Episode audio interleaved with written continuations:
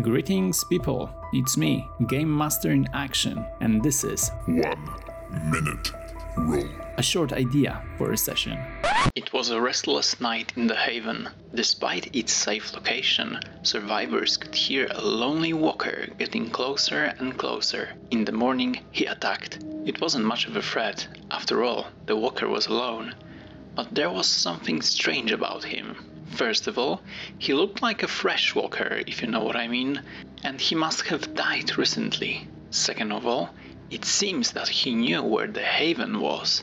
And finally, he was carrying a crossbody bag. His dead hand is still clenched tight on its strap. Its content seems to be addressed to survivors. Did someone send this walker? Or did he die on his way? And what is this content?